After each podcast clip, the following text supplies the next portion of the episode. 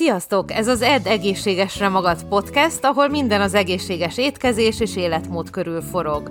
Rudnai Peters Krisztina vagyok, táplálkozástudományi szakértő, személyedző, dietetikai hallgató, több, több mint 20 éve edzek, étkezek, tapasztalom és vendégeim vannak. Praktizálásom során szem előtt tartom az emésztés egészségét, az anti-aginget, vagyis hogy minél szebben öregedjünk meg, a gyulladás csökkentést és az élet hosszúságán. Ha még többet akarsz tudni, nézd meg a podcast leírását, vagy az étkeztudatosan.hu-t.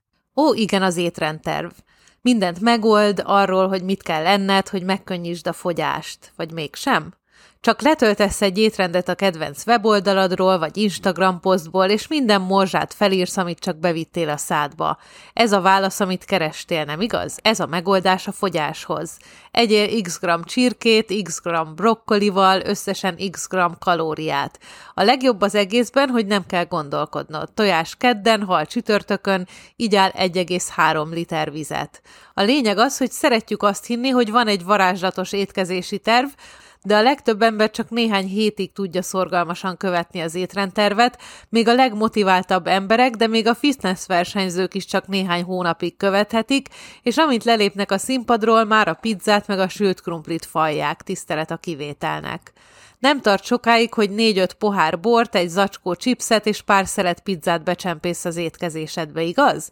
Aztán kudarcot vallasz, és kitalálod, hogy biztos azért, mert az étrend nem működött, ezért nekiállsz újabbakat keresni.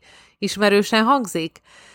Ez csak az egyik oldala annak, hogy a szigorú étkezési terv soha nem fog működni. Az étkezési terv nem változtatja a jó szándékot egészséges életmóddá. Az étkezési terv a hátsó ülésen ül, nem pedig a vezetőülésben. Az étkezési terv nem biztosítja azokat a rendszereket, eszközöket, elszámoltathatóságot és készleteket, amelyek olyan környezetet teremtenek, amely a lehető legjobb esélyt nyújtja a sikerre. Az egyik nagy előnye annak, ha velem dolgozol az életmódváltáson és a fitness céljaidon, hogy nem csak azzal foglalkozok, hogy megszabadulj a kilóktól, hanem biztos biztosítalak arról is, hogy lent is tud tartani azokat. És hat hétig ragaszkodni egy étrendhez nem olyan nagy ördöngősség. Őrülten hangzik mi? Gondolj vissza arra, amikor a szüleid vagy a tanáraid azt mondták neked, hogy ne egyél valamit. Hallgattál rájuk? Ugye, hogy nem. Természetes, hogy megszállottan ragaszkodsz ahhoz, amit nem lehet. Ez nem egy egészséges módja annak, hogy táplálkozz és éld az életed.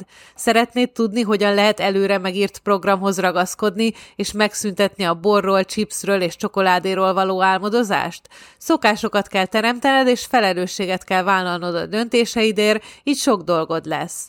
Az egészség és fitnessiparban eltöltött 25 évem alatt, amikor több mint ezer emberrel dolgoztam együtt, azt is tapasztaltam, hogy amikor az emberek változtatni akarnak, akkor valóban teljes körű programra van szükségük, ami erősíti őket a teljesítményben, az új szokások kialakításában, egy izgalmas folyamaton keresztül, amit hozzáértő edző és táplálkozás tudományi szakértő állít össze, hogy megadják neked azt a testet, amelyet igazán szeretnél, és meg is tud tartani.